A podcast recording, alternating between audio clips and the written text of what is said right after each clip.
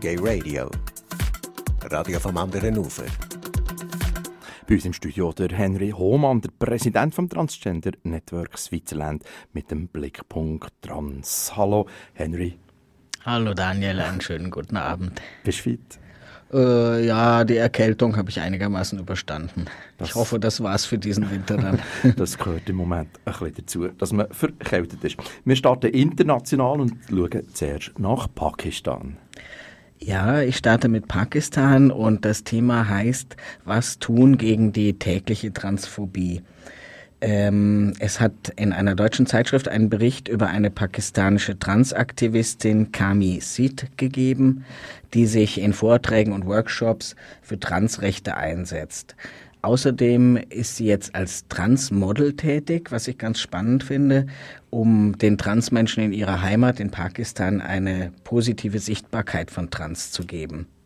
Sie wurde gefragt, wie es sich in Pakistan für Transmenschen lebt und die relativ ernüchternde Antwort ist, die Regierung tut überhaupt nichts für sie. Es gibt kein Gesetz, das Transgender-Menschen schützt und sie werden von der Gesellschaft, von der Bevölkerung nicht akzeptiert. Sie leben ganz am Rande der Gesellschaft. Und wenn man ähm, in den großen Städten ist das noch relativ leicht möglich, eine Gemeinschaft zu finden mit anderen, aber auf dem Land hat man eigentlich überhaupt keine Chance, sein Transsein irgendwie auszuleben. Die meisten Transpersonen leben in einer unmittelbaren Angst, vergewaltigt, geschlagen oder umgebracht zu werden. Äh, so berichtet sie von einer Party, an der sie teilgenommen hat, ähm, die auf einmal von Männern gestürmt wurde, die mit Waffen äh, hereinkamen, sich die Transfrauen geschnappt haben, sie entführt haben und vergewaltigt haben. Das Ergebnis, bestraft wurden die Männer nicht, obwohl ihre Identität bekannt war. Sie sagt, in unserer Gesellschaft in Pakistan werden wir behandelt wie Müll. Ähm, sie sagt auch, dass Transmenschen sich einfach selbst organisieren müssen, weil es eben keine Strukturen gibt, sondern man muss so, solche Selbsthilfestrukturen überhaupt erst aufbauen.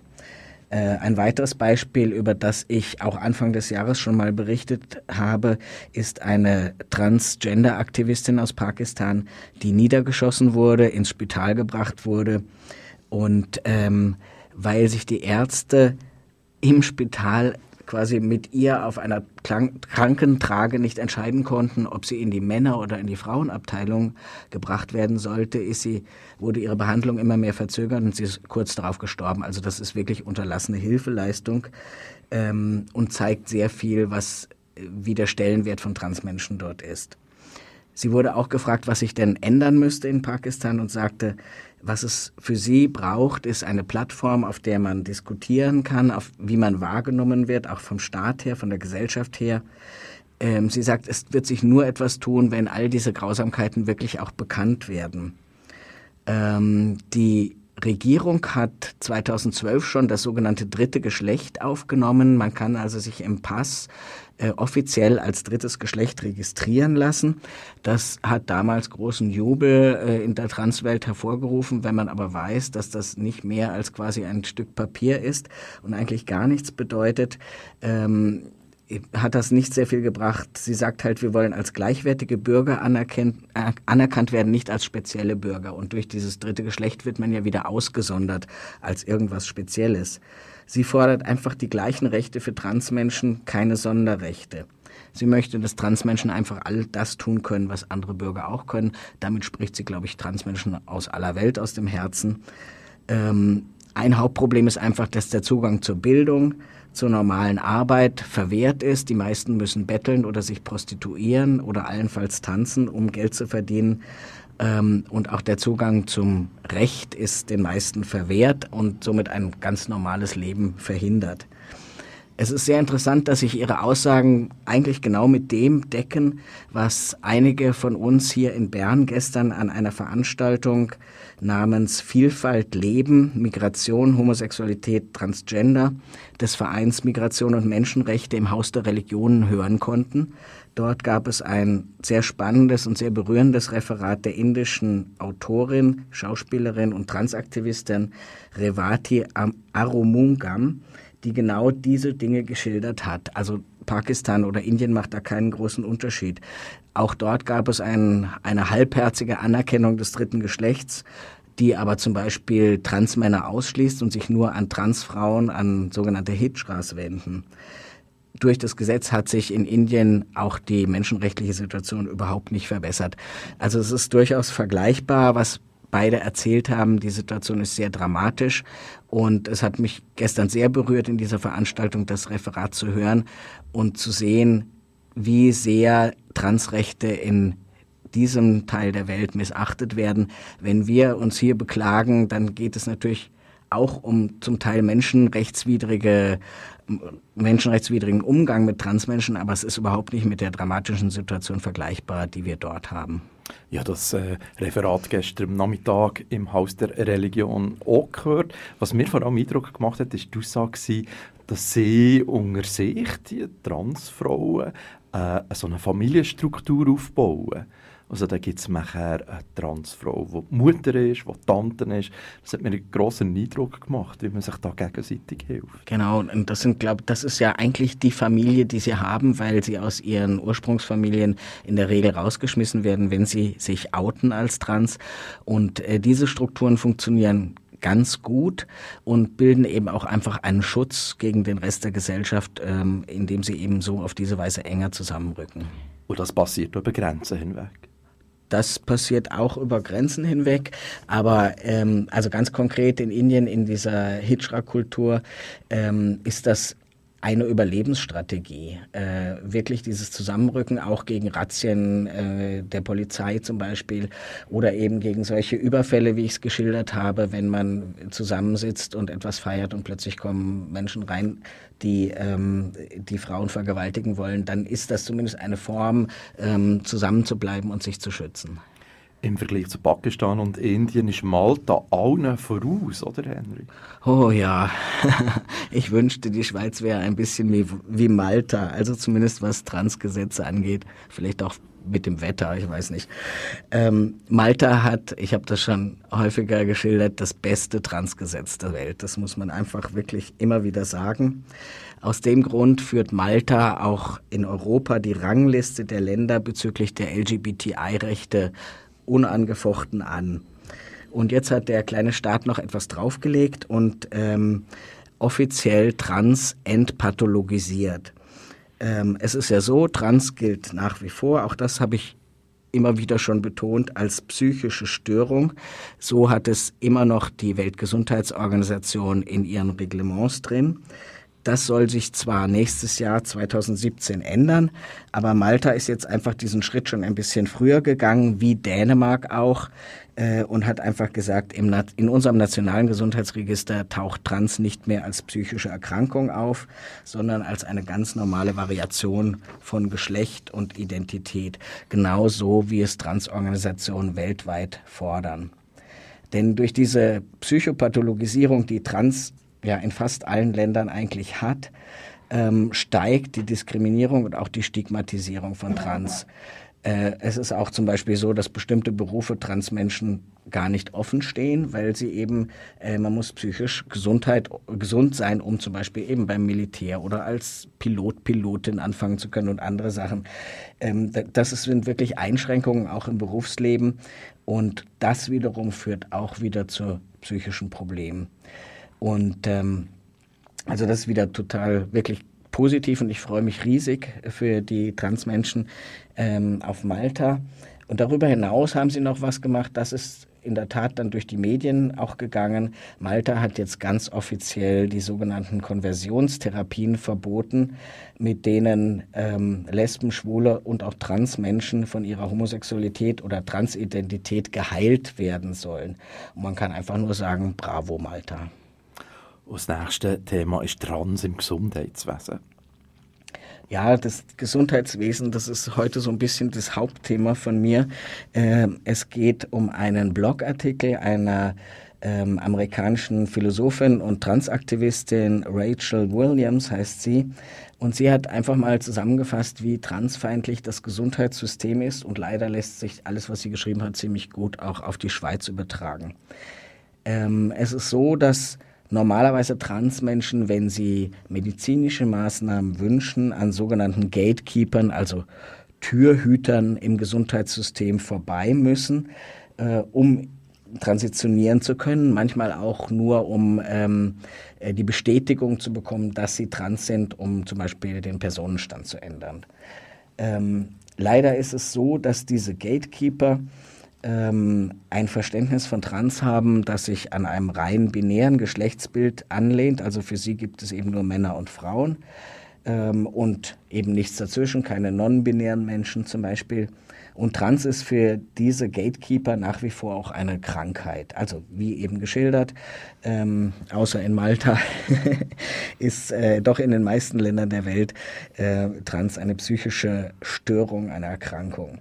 Und es ist so, nur wenn eine Psychotherapie den Leuten dieses Transsein partout nicht austreiben kann, dann wird sozusagen als Ultima Ratio eine Transition befürwortet.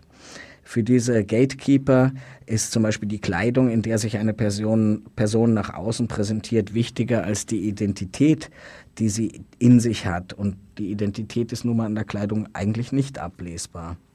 Und erst wenn man in den Augen dieser Menschen ähm, sich als trans genug gezeigt hat, entscheiden sie über die Zulassung zu weiteren medizinischen Maßnahmen, also Hormone oder Logopädie oder die Operationen die Geschlechtsangleichenden. Diese Haltung ist zutiefst transfeindlich und resultiert eben aus einer Sicht von Trans, die nach wie vor von einer psychischen Störung ausgeht. Eine Sicht, die von fortgeschrittenen Therapeutinnen und Medizinerinnen schon lange nicht mehr geteilt wird. Doch die sind natürlich immer noch in der Minderzahl, und letztlich ist es eben auch eine Frage von Macht, die über Transmenschen ausgeübt wird. Und Transmenschen sind in diesem Gesundheitssystem in einem Abhängigkeitsverhältnis von Therapeutinnen, von Ärztinnen, Chirurginnen und so weiter. Dieser Artikel steckt also quasi den Finger direkt in die Wunde. Ähm, und dass so viele Transmenschen eben zum Beispiel äh, Depressionen haben oder Suizidgedanken, kann man also nicht nur einer transfeindlichen Gesellschaft zuschreiben, sondern das ist direkt auch in den Strukturen des Gesundheitssystems selbst äh, verankert. Und das finde ich das sehr Bedenkliche. Auch in der Schweiz ist solches Denken nach wie vor verbreitet, aber es ändert sich zum Glück. Aber eben leider nur langsam. Die Zauberformel, wie sich man, wie man sich das aus Transsicht eigentlich vorstellt, äh, sind natürlich nicht Gatekeeper, sondern das System des Informed Consent. Das heißt, dass die Gesundheitsfachleute sich als Begleitpersonen verstehen sollen, die auf äh, die Selbstdeklaration von Transmenschen reagieren und einfach äh, auf sie und ihre Geschlechtsidentität als mündige, erwachsene Bürger vertrauen.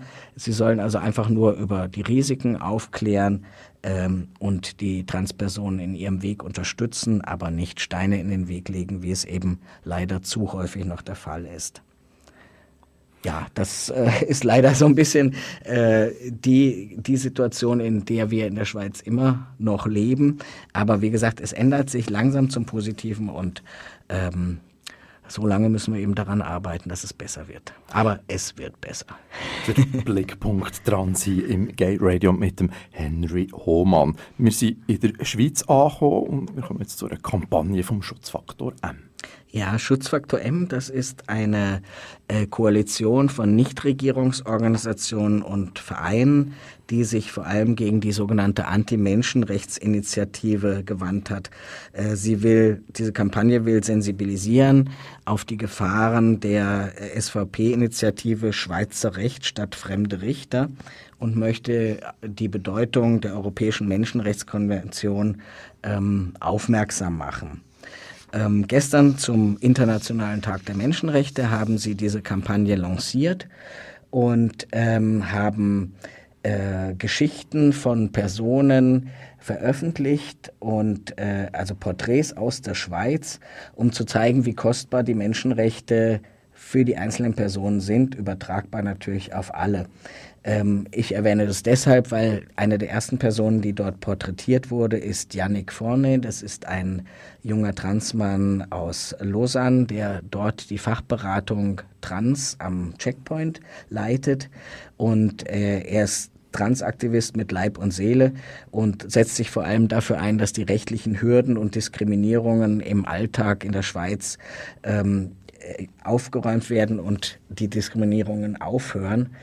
Und ähm, er hat sich also zur Verfügung gestellt, seine Geschichte zu erzählen, weil wir merken einfach, äh, auch in den westlichen Demokratien haben die Menschenrechte immer mehr einen schweren Stand. Es zeigt sich ja, also zum einen mit der SVP-Initiative, ähm, die wir ganz klar bekämpfen müssen, äh, da sie zum Ziel hat, die Europäische Menschenrechtskonvention als Garantie des Menschenrechtsschutzes auszuschalten. Äh, wir hören Bedenkliches aus den USA. Ich glaube, das muss ich nicht groß erwähnen. Und aus vielen anderen Ländern hat man das Gefühl, es wird wirklich genagt an den Menschenrechten, die uns ja so selbstverständlich erscheinen hier, äh, die, die quasi der Kern einer funktionierenden Demokratie sind. Und äh, mit dieser Kampagne Meine Geschichte, mein Recht heißt sie, möchte Schutzfaktor M klar machen, dass die Menschenrechte auch in der Schweiz eben nicht in Stein gemeißelt sind.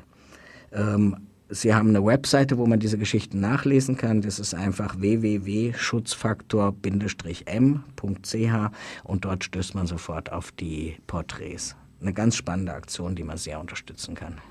das nächste Thema ist ein Symposium zum Thema Transkind. Ja, es gibt in Lausanne eine Organisation namens Agnodis die sogar fünf Jahre älter ist als TGNS. Die hat nämlich jetzt ihr zehnjähriges Jubiläum gefeiert und hat aus dem Grund ein Symposium in Lausanne gemacht zum Thema Transkinder, mit dem Schwerpunkt Transkinder. Ähm, und äh, sie hatten zwei Forscherinnen aus Kanada, eine und eine aus den Niederlanden, die ein bisschen berichtet haben, wie es in anderen Ländern ähm, rund um die Rechte und die Gesundheitsmöglichkeiten von Transkindern stehen.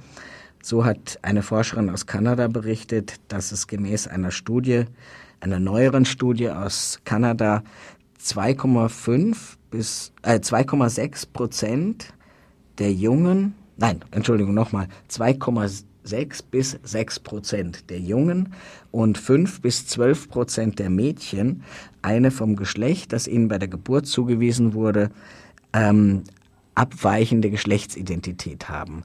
Das ist vielleicht mit dem Wort trans noch nicht richtig umschrieben, sondern das zeigt eher ein halt nicht geschlechtskonformes Verhalten, was sich irgendwann als trans manifestieren kann, aber einfach Kinder, die ähm, eben nicht typische Jungen, typische Mädchen sind. Aber das sind relativ hohe Zahlen, wenn man von sechs oder gar zwölf Prozent der Kinder ausgeht.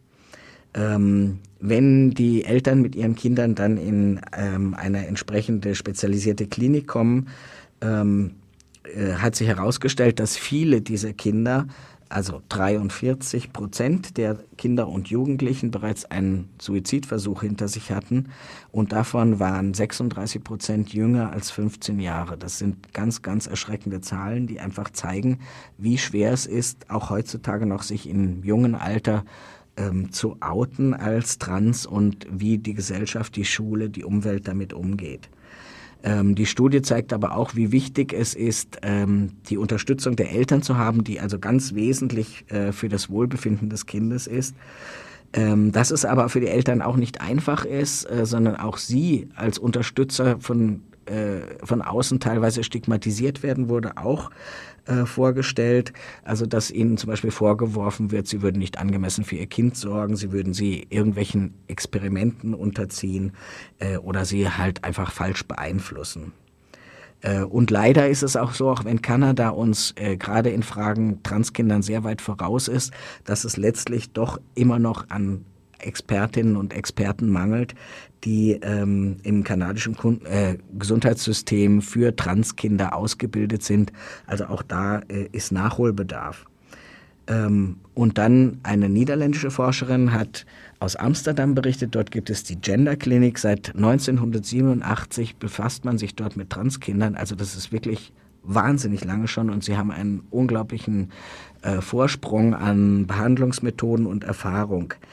Ähm, Sie arbeiten dort schon seit den 90er Jahren mit diesen sogenannten Pubertätsblockern, mit denen es möglich ist, die natürliche biologische Pubertät von Kindern herauszuzögern und zum Beispiel Transmädchen zu ermöglichen, äh, gar nicht erst einen männlichen Stimmbruch zu haben ähm, oder gar keinen Bartwuchs zu äh, erhalten oder Transjungens, äh, die keine weibliche Brust äh, entwickeln. In der Schweiz ist man jetzt so langsam dran, sich auch mit dem Thema zu befassen. Ähm, und es zeigt sich ganz deutlich, sei es aus den Erfahrungen in den Niederlanden wie auch die ersten Erfahrungen aus der Schweiz, dass diese Kinder wirklich glücklicher und zufriedener sind, wenn sie die Pubertätsblocker bekommen und danach entsprechend mit den Hormonen anfangen können und dass eben die erwähnte Suizidalität, also die, die ähm, Suizidversuche von vielen ganz deutlich, also quasi auf Null zurückgehen. Ähm, und auch es zeigt sich, dass die familiäre Unterstützung äh, neb ne, nebst einer guten gesundheitlichen Unterstützung ähm, einfach das A und O ist, um gut eine solche Transition machen zu können. Und dann war noch ganz spannend, aus dem Publikum gab es die Frage, ähm, wie viele Kinder denn eigentlich ähm, sozusagen sogenannte Desisters sind, also welche, die wieder zurückgehen in das ursprüngliche Geschlecht, was ihnen zugewiesen wurde. Ähm, denn es gibt Studien, die behaupten, es seien ganz viele. Und dann hat sie ganz trocken gesagt, ach, wissen Sie, lassen Sie mich überlegen. Wir haben in all den Jahren etwa 1200 Kinder begleitet und ich erinnere mich an drei. Das ist nichts. Und das, finde ich, nimmt den Gegnern dieser äh, ganzen Studien wirklich den Wind aus den Segeln. Denn niemand hat mehr Erfahrung mit dem Thema als die ähm, Leute aus den Niederlanden. Ganz, ganz spannend, was sie gesagt hat. Die GNS Transgender Network Switzerland hat eine Umfrage zur Patientenzufriedenheit am Unispital Zürich gemacht. Was ist dabei rausgekommen? Ja, das war eine ganz spannende Sache. Wir haben das dieses Jahr im Sommer gemacht. Äh, man muss aber sagen, es ist eine nicht repräsentative Umfrage. Ähm, und zwar wurden wir angefragt vom Unispital Zürich, ähm, eine Anfrage des sogenannten Beschwerdemanagers, ähm, welche Erfahrungen Transmenschen am Unispital gemacht haben. Und ich denke, diese Erfahrungen, die geschildert wurden, lassen sich auch auf andere Spitäler übertragen. Also es, ähm, wie gesagt, es sind keine repräsentativen Aussagen. Es haben insgesamt 44 Personen mitgemacht, die in den letzten Jahren dort am Spital waren. Aber letztlich kann man doch sagen, es sind einige interessante Aussagen herausgekommen. Das Positive, die Hälfte der befragten Personen berichtet von einem korrekten Umgang mit ihnen. Aber dann gibt es eben noch die andere Hälfte. Und die sagen unter anderem, äh, sie hätten transfeindliche Äußerungen des Personals gehört, hinter ihrem Rücken, Rücken wurde über sie gelacht, ähm, dass zum Beispiel Briefe, die vom Spital kamen, äh, falsch adressiert waren. Also ich sage jetzt mal an Herrn Anna Meyer oder Frau Rudolf Müller oder wie auch immer, ähm, eben das Personal äh, auch eine falsche Anrede benutzt hat und dass überhaupt die Geschlechtsauffassung einfach nur binär ist. Also es gibt nur Männer und Frauen, es gibt keine Menschen, die sich dazwischen definieren und so weiter. Ähm, es zeigt sich also, dass das Personal ähm, vor allem das Pflegepersonal einfach noch nicht ausreichend mit dem Thema vertraut ist. Ähm, wie gesagt, transfeindliche Aussagen, falsche Anreden, falsche Anschriften, das ist so das häufigste, was genannt wurde und zeigt deutlich, dass das Personal einfach geschult werden muss, vor allem in den Bereichen, wo es um die transrelevanten Operationen geht. Aber Transmenschen kommen auch manchmal mit einfach einem gebrochenen Arm ins Spital. Und dann ist es noch wichtiger, dass das Transsein keine Rolle spielt, sondern es geht um einen Arm und nicht um eine Transperson. Und das ist was, was sehr häufig verloren geht, sondern es gibt eine sehr ähm, ungute Neugierde rund um das Transsein, die eben mit dem gesundheitlichen Problem wenig zu tun hat. Ähm, also es wird sehr oft äh, würde uns Respekt fehlen, ähm, eben manchmal ein, muss man konstatieren, unprofessioneller Umgang, aber der resultiert eben aus Unwissen. Und ähm, das ist jetzt spannend. Es hat ja vor einigen Monaten eine Umfrage oder eine Studie gegeben von der LOS und von Pink Cross mit Unterstützung von TGNS und von der AIDS-Hilfe St. Gallen, die ähm, Pflege- und Spitex-Einrichtungen und Pflegeausbildungsstätten befragt hat zum Umgang mit ähm, LGBTI-Personen äh, in ihren Einrichtungen. Und ähm, das Ergebnis war ja spiegelt eigentlich das wieder, was wir auch herausgefunden haben. Zum Thema Trans ist praktisch nichts bekannt in den Pflegeeinrichtungen. Es ist auch nicht Thema in der Ausbildung. Und ähm, es wird jetzt, äh, wenn ich da so einen kleinen Veranstaltungshinweis noch geben kann, im Januar nämlich eine Veranstaltung geben, wo die Ergebnisse dieser Studie auch nochmal vorgestellt und diskutiert werden. Die heißt Vielfalt im Alter wenn Lesben, Schwule, Bisexuelle, Trans- und intergeschlechtliche Menschen im Altersheim leben.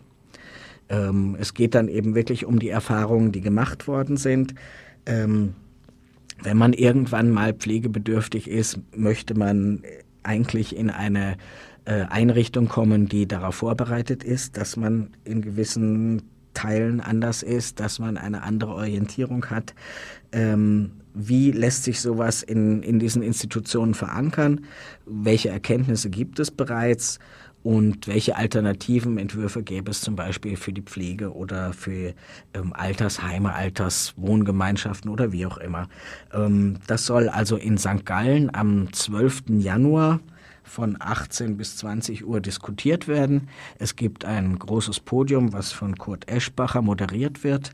Und ähm, wem das alles an interessanten Informationen noch nicht genügt. Zum Schluss wird nämlich Schmatz singen, der schwule Chor aus Zürich und es gibt ein Apero und ich glaube, das ist eine sehr lohnenswerte Veranstaltung, ähm, die eben am 12. Januar an der Fachhochschule St. Gallen stattfinden wird. Merci Henry für deine spannenden Ausführungen und ich hoffe doch, dass wir uns im nächsten Jahr wiederum regelmäßig hier zum Blickpunkt Trans treffen. Bist ah, du dabei? Darf ich das als Einladung verstehen? Natürlich. naja, ich überleg's mir mal. und was wünschst du dir eigentlich zu Weihnachten? Oh, oh, boah, das ist jetzt aber eine ganz schwierige Frage. oh, eigentlich, hm, pff, ah. Schnee. ja, Schnee. Genau. Äh, das ist wiederum wahrscheinlich ein Geschenk, was nicht eintreffen wird, glaube ich. Ich glaube es auch fast genau. Merci, Henry. Der nächste Blickpunkt Trans gibt es am 8. Januar wieder hier im Gay Radio auf Radio Rabe.